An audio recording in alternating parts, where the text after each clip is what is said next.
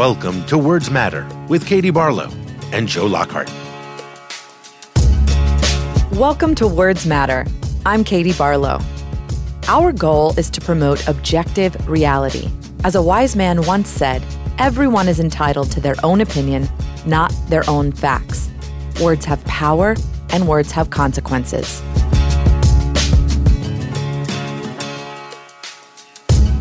Our guest today is a best selling author and has advised presidents, senators, governors, Fortune 100 corporations, and universities for 35 years. Doug Sosnik served as an advisor to President Clinton for six years as senior advisor for policy and strategy, White House political director, and deputy legislative director. He's the co author of New York Times bestseller Applebee's America How Successful Political, Business, and Religious Leaders Connect with the New American Community. Doug Sosnik, welcome to Words Matter. Great. Thanks for, for having me. So, Doug, uh, I always like to share with people beforehand, uh, whether the guest is a friend or just someone we've brought in who's an expert. So it explains why, with my friends, which you are one, why I can be so mean to you for the next 45 minutes. Oh, great. Let me add one thing to the intro. And it was one of those great moments of working together in the White House um, where Doug was introduced to Boris Yeltsin. And Bill Clinton said to President Yeltsin, "This is this is Doug Sosnik. He's the finest political mind in the world." And I was a few feet away. And then the president introduced me, and the president kind of paused and said, this is the guy who explains all the dumb things I do. So there we go. He's, he's the finest political mind in the world, and I'm behind the elephant truck. That's there, quite an intro. There we go. It is true that um, uh, Doug has a better sense of what's going on in the country than people who sit on Twitter and pontificate like I do on television. Uh, I wish he would actually uh, share it with more, but we're lucky to have you here today. Let's talk at 35,000 feet about the election. A lot of people talk about this as a turnout election and, and the Democrats being energized and the energy on the Democratic side being what will save the party. Um, my guess is you've got a slightly different view there on turnout. Talk about that a little bit. Well, I think, first of all, we should probably expect to have the highest turnout in history. We had the highest turnout in 2018 for a midterm in over 100 years. And say what you want about Donald Trump, he's done more to uh, create more energy and civic engagement than any politician in our lifetime. So I think we probably will have the highest turnout in history. I do remember, though, that uh, in the last election, uh, 100 million people did not vote. So even with a higher turnout, there's a large percentage of people, almost 40% in our country, who are eligible to vote who don't vote. And so, back to your question, Joe, I think that uh, it's a false choice between either it's a turnout election or a swing voter election. The fact is, I think it's both. Neither party or neither candidate of, of either party can get reelected without an energized base to turn out. Um, but I think that while it's small, I think the swing voters in the handful of states that are going to decide the next president, if it's a close election, I don't think you can get elected um, without getting those swing voters. And I think Hillary Clinton proved that in 2016 uh, when Trump was able to get uh, a large percentage of the swing voters, uh, many of those, 17% of the people on election day who disliked both candidates, uh, Trump carried those voters overwhelmingly. So, what are swing voters? Who are they? Where are they? And what moves them? Well, as you've probably heard or read, that uh, we have moved into the world of called tribal politics, where people are either of a blue tribe or a red tribe or a purple tribe. But we're really going through a once in a lifetime, or certainly more than once a generation, a political transformation in our country. And so the alignment of people really going back probably since the beginning of the late 60s, early 70s, the, what defined what it meant to be a Democrat and what defined meant to be a Republican lasted for almost half a century in our country. And I think you began to see, and you saw in 206 districts uh, in 2016, 206 districts. Uh, there, those uh, districts voted Obama in eight, Obama in 12, and Trump in 16. And so, in many ways, the political transformation in our country right now um, is is much more uh, geared around. If you know four things about a person, you have a pretty good idea which tribe they're in: their age, their race, their gender, and particularly their education. And so, we're resorting who we are as Americans um, based on those factors. And we're increasingly segregating our lives, obviously in terms of news consumption, but also in terms of where we live, where people are increasingly choosing to live around people of their own tribe. And so we're going through a political transformation in which the parties are being redefined. Uh, Republicans now are much more working class party, obviously disproportionately white voters, older voters, less educated voters. And the Democratic Party is aligned by non-whites, high, high percentage of female voters, uh, high educated voters. And so that we're resorting ourselves politically in an age of transformation from a 20th century industrial top down society to a 21st century um, global and digital world.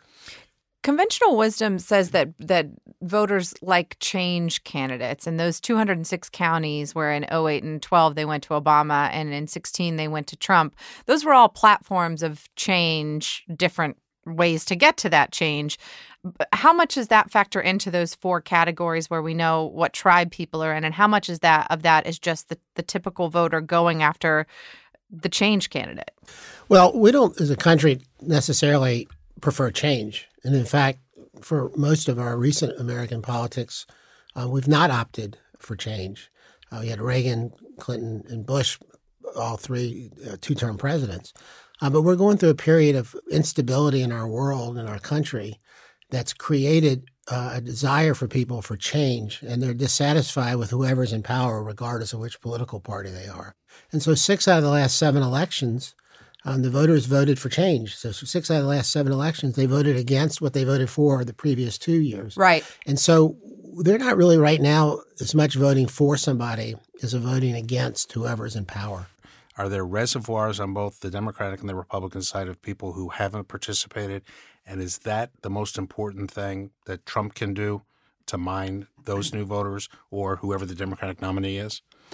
Well, I think the Trump strategy is clear. First of all, they're not running a 50 state reelect strategy. They're running a probably a five state strategy, and that's all they're focused on. And they were quite clear. They did a briefing about a month ago. There are 8.9 million people in in Pennsylvania, Michigan, and Wisconsin, 8.9 people who liked Trump and did not vote in 2018. And so they are making them a top priority. And and what basically they have a digital operation that's masquerading as a campaign, and their manager is a digital guy, and and they've been quite clear in their digital strategy that in these those three states they're particularly focused in these smaller rural areas, smaller counties that normally aren't part of the political traffic of a presidential race. So 22% of the people who vote uh, in Pennsylvania are in these underserved counties and 20% in Wisconsin. So for the Trump campaign, it's a five state, six state strategy. Uh, it's all based on getting their vote out, whether these people voted in the past or, or would support them um, if they voted. Uh, and it's very interesting. I don't know if you saw this week, but the Knight the Knight Foundation put out a report called "The 100 Million Voters," and there were 100 million voters who didn't vote in 2016. So they went in.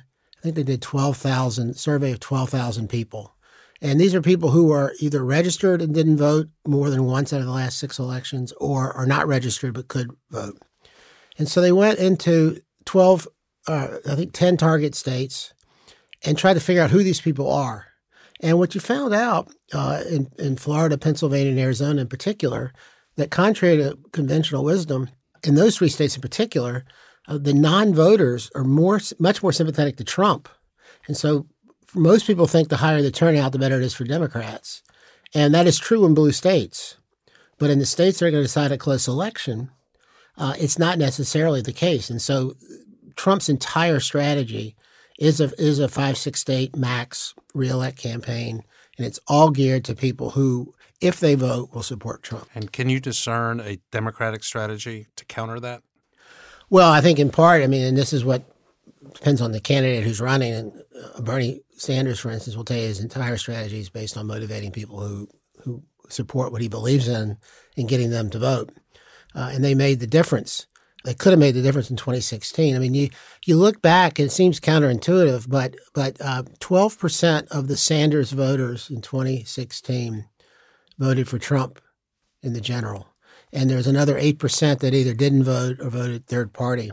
And so, while it seems counterintuitive that you can vote for Obama, Obama, and Trump, but it's the same thing that you saw a bunch of Ron Paul voters in 12 in the primary vote for Obama in the general. So, in this new world of politics, a Hillary Clinton and a Romney are closer together in the minds of a lot of voters. And there, when I wrote a piece about eight years ago called "Which Side of the Barricades Are You On," which is, I think, the defining element of this political transformation. And so, the Romneys of the world, the, the Hillary Clintons of the world, are perceived to be on one side of the barricades, and the Trumps and the Sanders are on the other side of the barricades.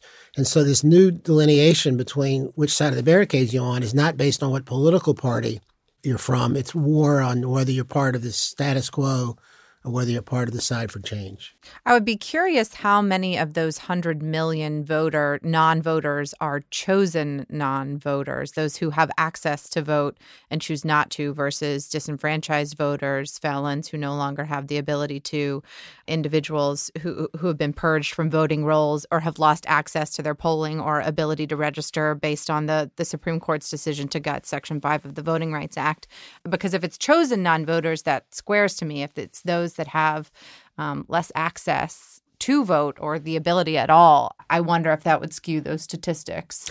Well, I don't know, but my guess is it's both. But I believe the vast majority are chosen chosen non-voters. So I want to switch gears a little bit because uh, the last week we saw some back and forth between President Trump and former President Obama talking about the economy. President Obama uh, tweeted out something on the day that he 11 years ago signed the Recovery Act, talking about getting out of the worst economic crisis in history. And, and President Trump, of course, wanted to claim his own victory and, and his ability to fix all of the economic issues. So, how much of today's economy is the center of Trump's support going into 2020? How much of his his support and electability is about the economy? Well, my overall frame of how you look at the election is pretty simple. There are about 30% of the Trump voters that are for Trump no matter what. Then there are another 15% roughly that don't like Trump but like his policies. And so for that second bucket of voters who don't like his, his, job approval on the on the economy is around 12 points higher than his job approval as president. So for that second group of voters, the economy is is hugely important uh, because they're voting for Trump in spite of the fact they dislike Trump. And I know we're going to get to this later, but if you figure out how does Trump then do the math between 30 plus 15 in a two person race and get to 50? And the answer is his opponent. And getting that last mile, that last 5%, in this case, his ads even say you don't have to like Trump to vote for him. Uh, and so, to some extent, for that last mile, it's going to be you know voting for the devil you know versus the devil that you don't know. So, I don't think Trump can get reelected because of the economy. But if the economy had gone in the tank, then there's no way in the world he could get reelected. But I think overall, the economy is a is a obviously a net positive for Trump. And one uh, one thing, one last thing I'll mention is, if you look back to President reelects, the third and fourth quarter of year three, and quarter one and quarter two of year four, that year period, it, by the end of the second quarter of this year, the, the, cake is largely baked, absent, absent of some unexpected event in terms of what the voters are going to be feeling like in September when they start voting. It's got to be. I mean, we're we're we're almost there. It's got to be pretty well baked for Trump going into the election. So, how front of mind is that to the five percent of voters, those undecided voters, or those non-voters? Is the economy? Yeah. Well, I think it'll be very decisive, and I think the um, there have been two challenges that the political well for the political world there's been one challenge that no one's ever figured out and then for the democratic world there's a second challenge that they haven't figured out. For the broader political world from the moment trump rode down that escalator and announced his candidacy for president with a crowd that he paid for nobody whether it's the republican primary the, the general election in 2016 for the last three years, no one has figured out the best argument and best case to make against Trump. And so he's still, no one has figured that out. The second piece, which is about the economy, is I don't think the Democrats have figured out a way in the context of relative economic prosperity how you make an economic case against Trump. All right, Joe, I know you're busy and don't have time to read, or in some cases, reread all the books you'd like. And you just discovered an incredible new app, and it's called Blinkist. Yeah, Katie, Blinkist is quickly becoming one of the most important apps on my phone. Blinkist is really unique, and it works on your phone, your tablet, or your web browser. Blinkist takes need to know information, the key takeaways from thousands of nonfiction books, and condenses them down into just 15 minutes that you can read or listen to. If you read a lot, but still don't get to have time to get to everything you want, Blinkist is made for you. You'll get the key points of a book in just minutes. So, with its audio feature, Blinkist makes it easy to finish a book during your commute or on your lunch break or while you're exercising.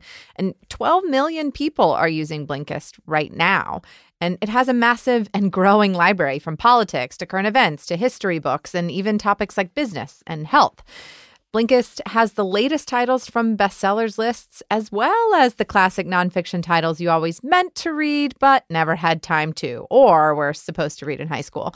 I know you just started using it, Joe, but you've had a great experience so far, it sounds like. Yeah, I was writing a column for CNN and I was talking about a book I had read several years ago, and I frankly didn't have time to reread it. So I just went to Blinkist and in 15 minutes had all the key takeaways.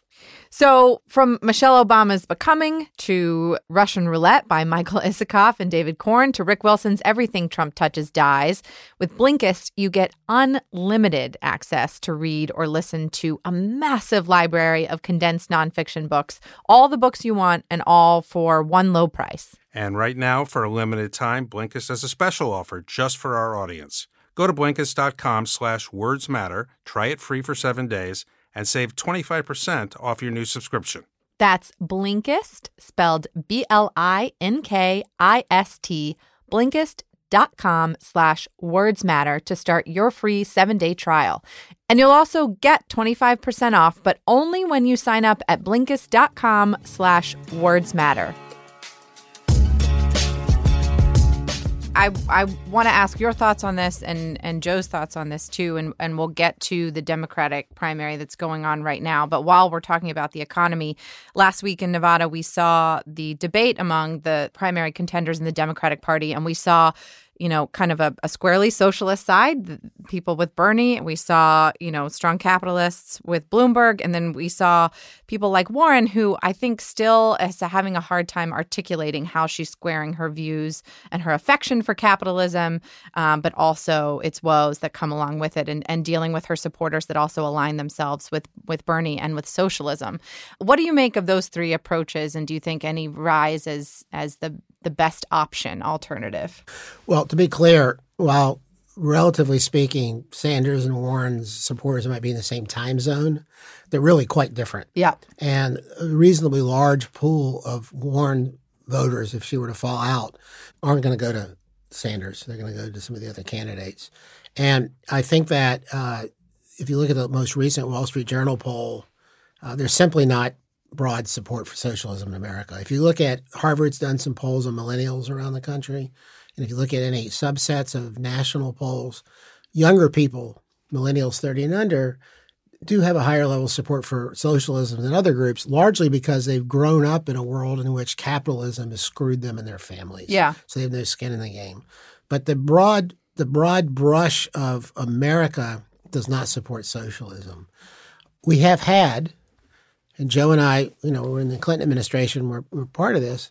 Relative to the rest of the world, certainly say Europe, America's had since Reagan, for lack of a better term, almost Wild West capitalism. We've had capitalism in its rawest form without any guardrails. And if you look in Europe and other parts of the world, whether it's certainly capitalist systems, um, there's there are more limits on it. Uh, and so I think that where where Warren has has been moving is to try to stay where she has been, generally speaking, in terms of left of center on economic matters, and certainly for more redistribution, progressive tax policies. But she's trying to she's been trying to trim her sails a little bit to be more acceptable to a broader group of people, and I think that's part of, as particularly starting around healthcare when she changed her policies, or at least the transition period. You know, there was always a notion that, despite the fact they have different bases, that either Warren or Sanders was going to emerge from the left of center. And I think her support started willing away on the left as she started having more nuanced views on, on economic matters. But she is clearly trying to fill the moderate, more moderate-ish space for last week, more moderate space uh, than going after Sanders. And so I think that's where the center of the part, the parties, either the centers is sort of the almost raw socialism of Sanders or, or the more capitalism with guardrails that Warren's trying to represent. One of the things that we've talked about in the last couple of months is how Warren and Sanders on the far left of the party divide.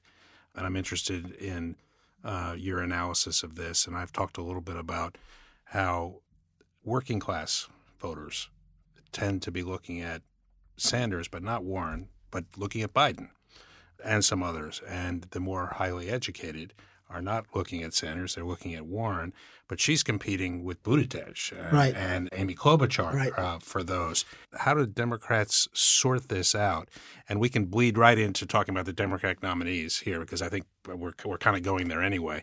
And but to create this message, to bring income inequality to life, to to to take grievance politics and turn it on its head and saying the top 1%. The stuff that Elizabeth Warren has talked about and talks about quite uh, eloquently, but doesn't seem to be landing anyplace. Well, we'll have to see. She's certainly shown a little more energy recently, but I think you mentioned something a minute ago that I alluded to earlier, which is age, race, gender, and education. Those are the drivers in American politics. And so, and, and education has become so much more a delineator in the last decade or so, I think. Absolutely. Yeah. And that's where you look at you know, Bush suburban Republicans who don't have a home right now. Uh, and I've had a number of uh, my Republican friends say to me, a lot of them are kind of Bush era Republicans. They'll say, I hate Trump. I don't want to vote for Trump.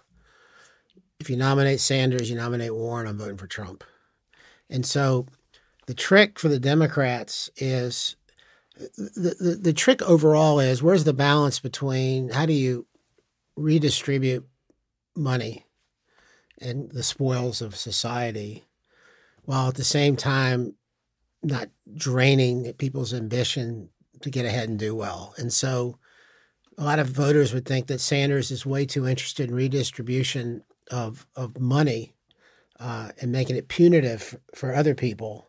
Um, and, what, and, that's where Sanders uh, or uh, Warren, I think, is trying to find a bit more of a middle.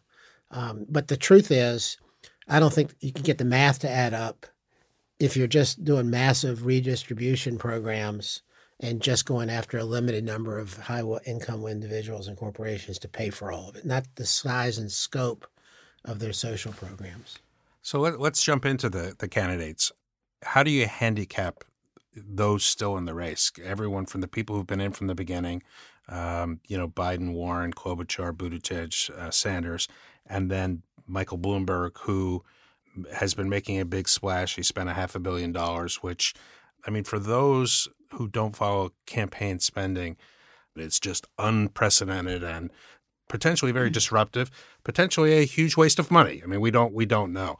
But handicap the field a little bit and the challenges of getting the nomination versus the challenges of winning the presidency. So let me put, hopefully quickly, uh, some context to this. If you go back to 2016, there were about 27 people that announced they're running for president. If you asked me before the campaign started who was the least relevant person running for president, who was the second least relevant, I would have put Bernie Sanders at number 26 and Trump at 27. And You're handicapping fa- yourself first before entering the conversation. but the fact was, those two people drove Sanders didn't become the nominee, but those two people drove the political debate in 2016. They dominated that. The campaign and the both primaries was dominated by those two people, and then the general election. So to get to the field right now, you have to have some context of how he got there. So Sanders has has stayed where he was in terms of what he was running for. He's got about the same vote share now, people who support him as he did before. You had you have to look at, I think, impeachment coming on top of this field, on top of the race for six months. It really froze the race. People didn't really engage in the race. You had high percentage of undecided voters. I think Sanders and Warren drove the debate in 2019 and drove the Democratic Party towards their positions on the left. And so what's happened now is as we move into the actual voting and and the the specter hanging over them of impeachment is now gone, people are getting much more kind of real about where are they. And so you've got this block of Sanders supporters that, that it may be a high floor and a low ceiling, um, but it, it is what it is, and it's probably around 30% that has been marinating in the political system now for three, four years, and it's sitting there. And then you've got these other candidates who are trying to create a lane and a space for themselves. If you oversimplify it, it's mostly nuanced center left politics but none of them have the either the personality, the background, the ability to articulate a vision for where they le- want to lead the country. And so you've what you've got is a very flat electorate right now that's having a hard time falling in love with any of these candidates. We saw all of the candidates together for the first time, including the newcomer Mike Bloomberg in Nevada last week. And I wanted to ask you what you thought of Bloomberg's performance in the debate and if it matters. Well, it, he clearly uh, did not have a great debate. And, you know, one thing about running for president is you get better at it or you get gone. And so you had five people surviving the rigors of a two year campaign who really have real muscle tone and have been at this a long time. Bloomberg, you know, hasn't been in a debate probably in almost a decade and hasn't really been out mixing it up for quite some time. He he clearly showed the rust, and he was in some ways a guest to a party that's not only been going on for a long time, but kind of who he is, where he came from, is a bit, bit of an outsider. And so I don't think it killed his candidacy, but it certainly hurt for a first impression. There are a lot of people who were lined up to go to Bloomberg with the expectations that the other center center left candidates were going to be imploding. And I think that probably put a pretty significant chill. But you know, you've got a freight train going right now that you saw in 2016 with with Trump, where yes, Trump had 30, 35% of the vote, and that means that two out of three people don't like Trump. But you had in 16, you had you know Rubio and Christie and Cruz and all these guys that were hanging around and all splitting up the anti-Trump vote. And by the time they sort of tried to sort it all out, it was too late, and Trump had a head of steam. And so it's that's what the fear is for people who don't support Bernie Sanders, that he's in the process now, uh, and California is coming up, and you know people have been voting in California now for already ten days. That he, as this non-Sanders vote remains spread out, and Bloomberg's inability to really have a strong debate performance uh, made it hard for him to consolidate the center center left vote the longer it's spread out, diffuse in terms of support levels, the better it is for Sanders. I want to talk about two of the areas that you mentioned of the four that determine our tribe. You, you, the four are age, education, gender, and race. Gender and race are two big problems for Bloomberg, and none of the candidates are perfect on both, although some are better than others on both. How important are those two factors going to be on voting day? Well, I mean, when you look at a um, primary, it's different than a general election. Yeah, both. So in a primary, I would say gender and race for the Democrats is disproportionately important. It's certainly true for a Democratic nominee in a general election. But if you look at it, I think it's around 40% or so of the Democratic primary voters are African Americans. It's a hugely significant um, factor uh, in the Democratic primary. And you look at Sanders' support, which skews younger and so he's got a real leg up. And if you look at, um, you know, it's one of the misconceptions in politics. You know, they talk about Hispanic voters. Well, a Cuban in Florida is different than a Cuban in New Jersey. It's different yep. than a Puerto Rican in New York. Right. It's different than a, a Mexican. That's different than a English speaking household versus Spanish speaking household versus first generation versus fourth generation versus young versus old. So there's so many layers. But if you look at on the non-white voters, they skew younger, and younger voters in general, and this applies to minority as well, they think different than the older than their than their older siblings or parents, and they're much more gettable. Uh, for anti-establishment candidates, they they they think all institutions have failed them. That's all they've seen since they grew up, and they would include the political parties as two more failed institutions. So, the question, of course, in a primary and in the general, but is is how much you can motivate young people to actually turn out. And Sanders proved he was pretty adept at that in Iowa, in a state that actually had a pretty low turnout this past year. And I think in Nevada, which skews younger and, and I think they're going to have a very high turnout. So I think it's extremely important in the primary, and it's very true in the general. It's hard for me to see how a Democrat wins the general without picking up suburban, higher educated, formerly Republican women. Yeah. For instance. Let's talk about the freight train for a second. By St. Patrick's Day, we're going to know the majority of delegates pledged. How fast is that train running? Can it be stopped? and if it can be, by whom and how? Well, I think the the the date I use as the benchmark of the fork in the road for the Democratic Party is March 17th. On the evening of March 17th, we will have had almost 70% of the delegates selected. Obviously, I think it's 42% or whatever in Super Tuesday. So, in the evening of March 17th, we're either on the road to a nominee or on the road to a broker convention. And Democratic Party, as probably most of your listeners know, has no super delegates on the first ballot, no winner take all states. So when you start grinding out in what is the equivalent of like a World War One style battle, where it's just one hill at a time, one delegate at a time, once you get a lead, it's hard for anyone to catch up. And so, in terms of getting to Milwaukee the question last uh, last week that Todd asked about, you know, we're going to support the nominee if they don't, you know, have enough delegates to get the, the endorsement of the convention, even if they're short. Uh, so I think the thing to watch is because most nominees will come to the convention a little short, but it's just a formality. But you need 1,900, I think, and 91 delegates to become the Democratic nominee.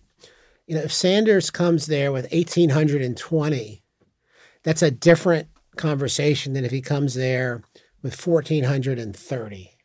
And so I think it's really going to matter if he is, in fact, the leading delegate, uh, the candidate with the most number of delegates. It's really going to matter how close he is to the tape in terms of whether he's denied the nomination. And so if Sanders continues his strength, assuming the Democratic other candidates in the field, many of them stay in so that the non-Sanders vote is divided up. Ultimately, the trick for the Democratic Party is going to be if you believe that Sanders can't beat Trump, and in fact that Sanders could cause the Democrats to lose the House and certainly not take the Senate, the question will be how do you deny Sanders the nomination without alienating his voters? who, you know, Sanders is not a Democrat. Sanders went all the way to in 2016 to the convention without pulling out. So the dilemma is, on the one hand, how do you deny him the nomination uh, and still have his people come along in November, versus how do you, if you feel he's going to cost the party the cycle, how do you stop him? And so, how do you thread that needle of denying him the nomination without losing his supporters?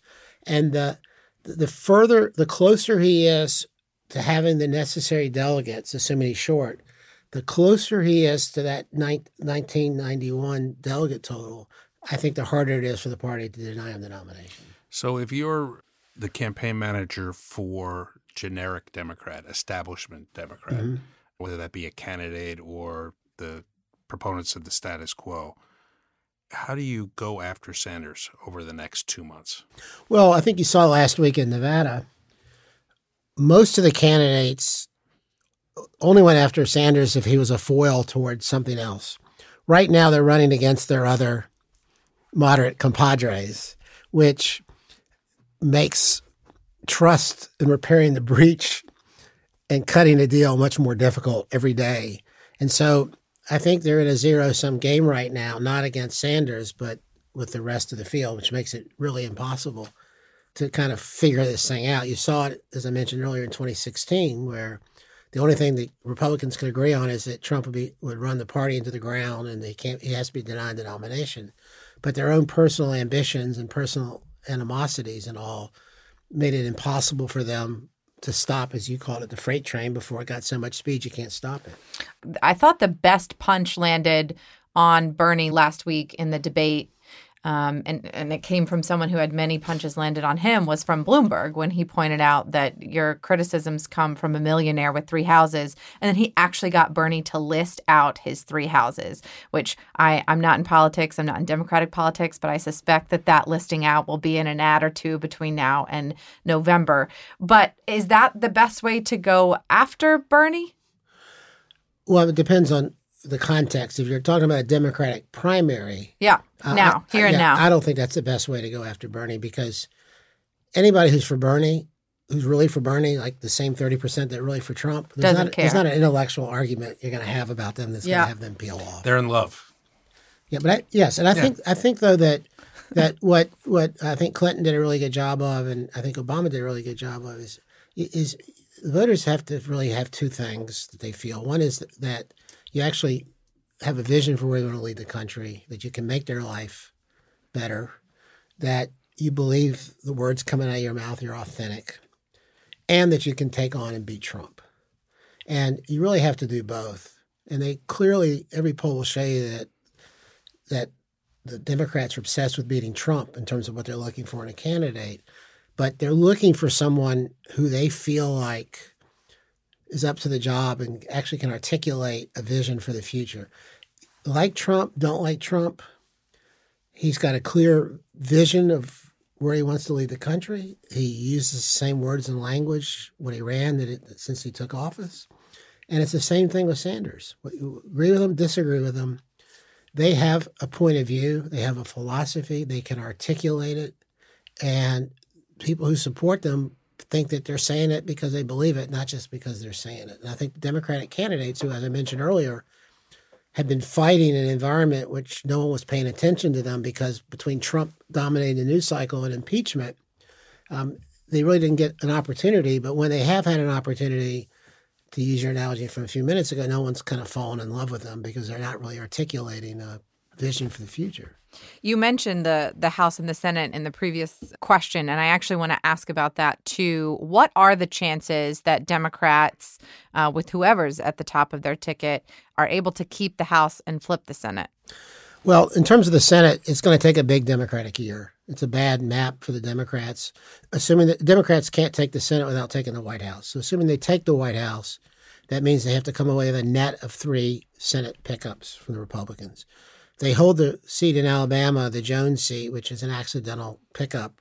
So, Democrats will probably lose that. So, when you do the math of how do the Democrats take the Senate, uh, it's going to take a pickup of four Republican seats. And you can argue there are three that are you know within reach in Arizona, Colorado, and Maine.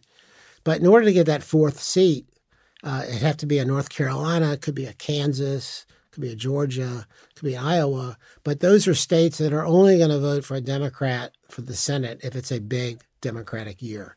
Now in the House, it's quite a different matter. Um, it's 31 seats is what the is, is the margin.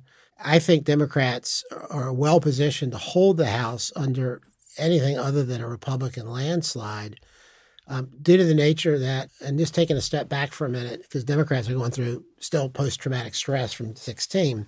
But the fact is, since Donald Trump has been elected president, he has been poisoned for the Republican Party. They've lost 10 governorships, 40 House seats, 10 states have gone all blue, 435 uh, state legislative seats, seats have flipped to the Democrats. And so the Republican Party is becoming poisoned in a lot of suburban Republican leaning districts. And you see Democrats picked up House seats in South in 18 in South Carolina, Oklahoma, Kansas, Georgia.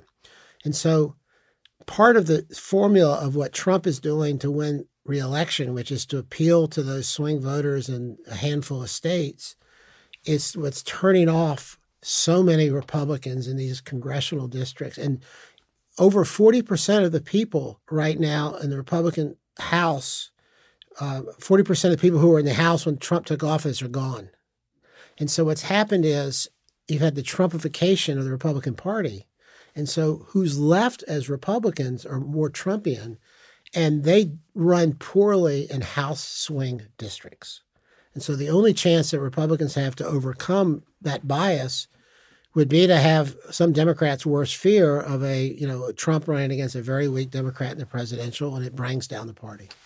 So, so we don't make the mistake that I think Democrats have made in almost every debate, and not focus on you. You've alluded to impeachment a couple times as freezing the race, and I completely agree with that. We've talked about that a little bit here. How does it factor in the corruption within the just sort of pervasive corruption?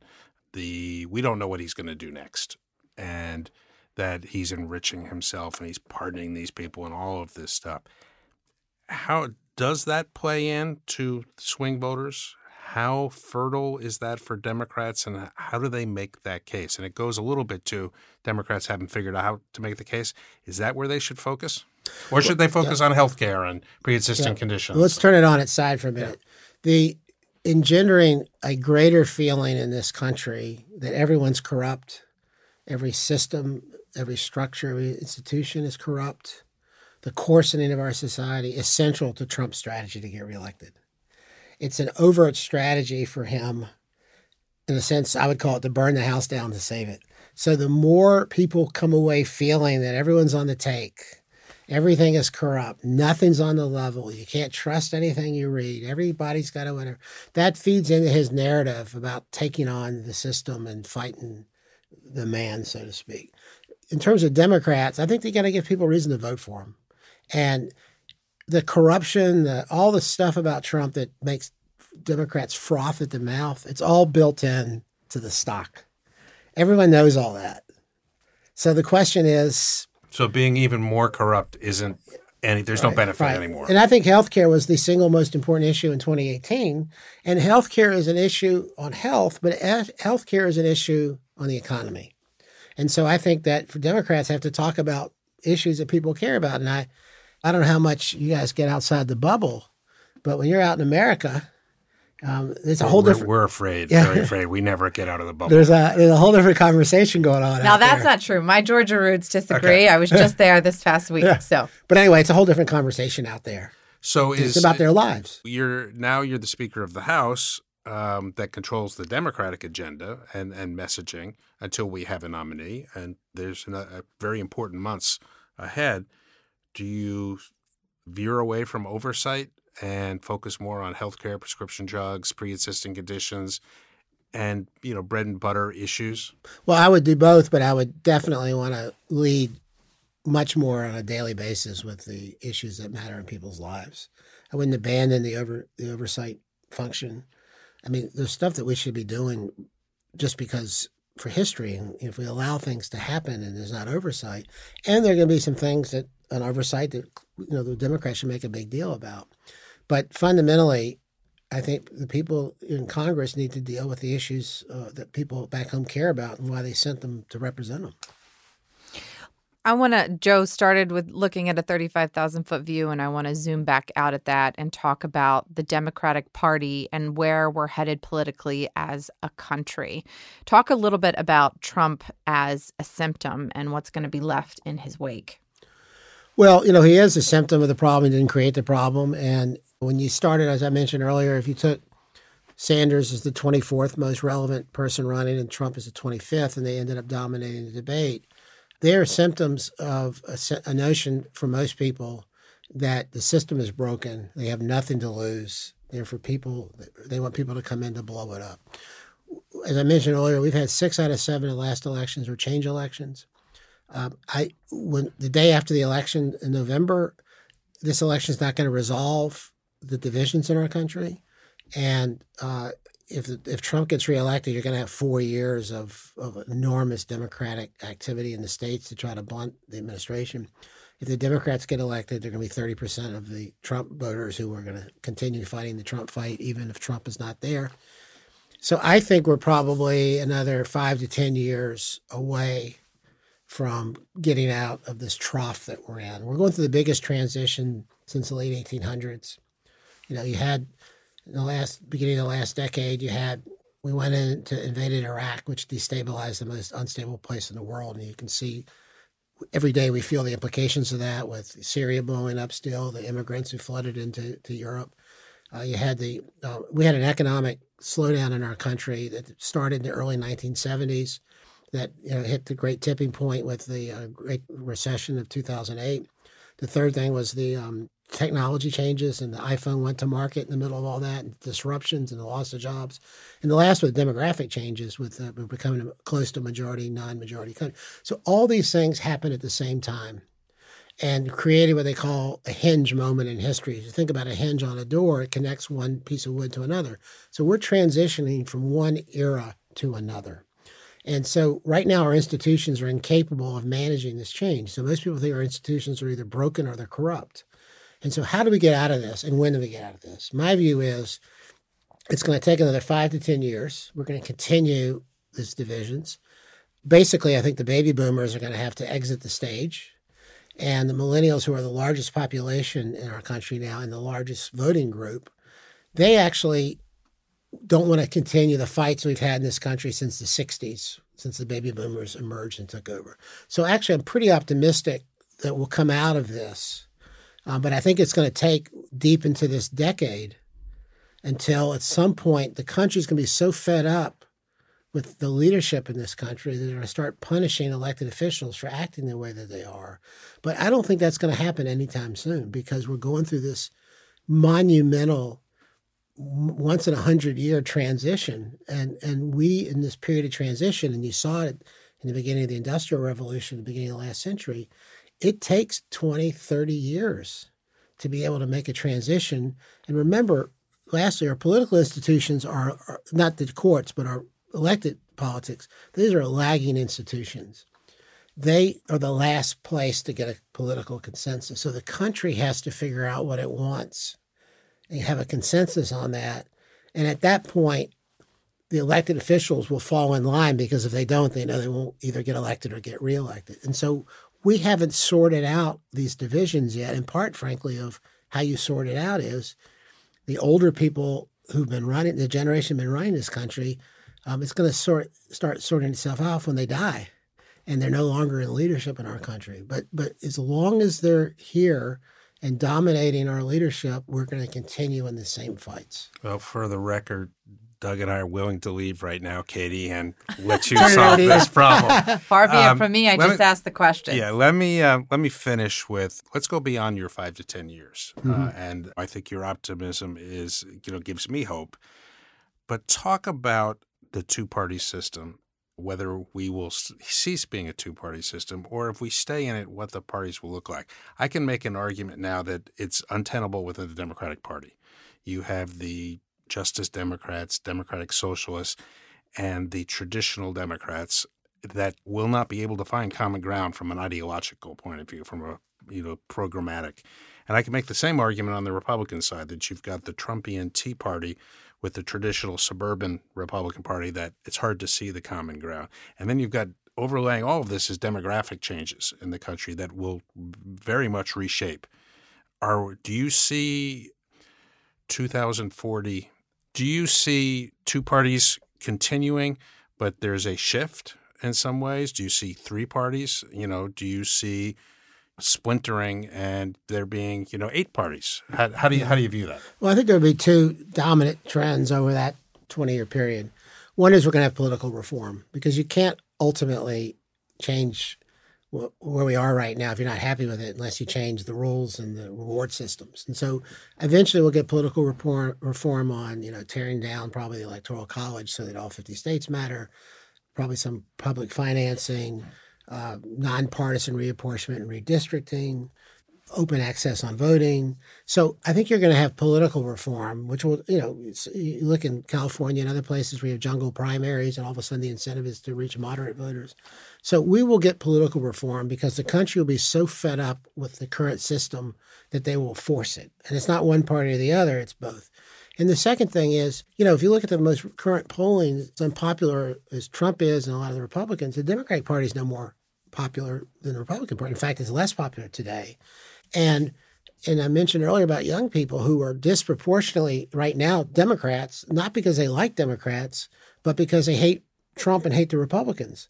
Uh, and Trump is actually going after some of the younger African American voters and younger Hispanic voters because they have allegiance to no party, and they they think these institutions are as failed and corrupt as the other ones in our society. And so we're going to end up, I think, with political reform, we're going to have political institutions that reflect where people are in their lives. And so, what does that mean? Well, that means you can have a conservative party, progressive party, you can have a Tea Party, you can have a Green Party. And so, I think you're going to end up having parties that are organized around issues that people care about and not trying to fit into mid 20th century institutions that are no longer relevant in our lives. I think we're going to leave it there, Doug. It's, uh, we're we're we're going to have eight parties, and there's going to it's it's going to look like uh, the British elections, where some kind of funny suit gets up as they announce the winner in congressional races. and, and, and, Katie will be the only one there to see it. That's right. Fingers it's crossed if everything goes well. This, this, problem is all yours, Katie. Yeah. Have thanks, fun. Thanks for that. On behalf of all millennials, thank yeah. you. Thanks, Doug. That was great. Okay, thank, thank you, Doug. Yeah. Thank you for listening to Words Matter. Please rate and review Words Matter on Apple Podcasts and other podcast providers.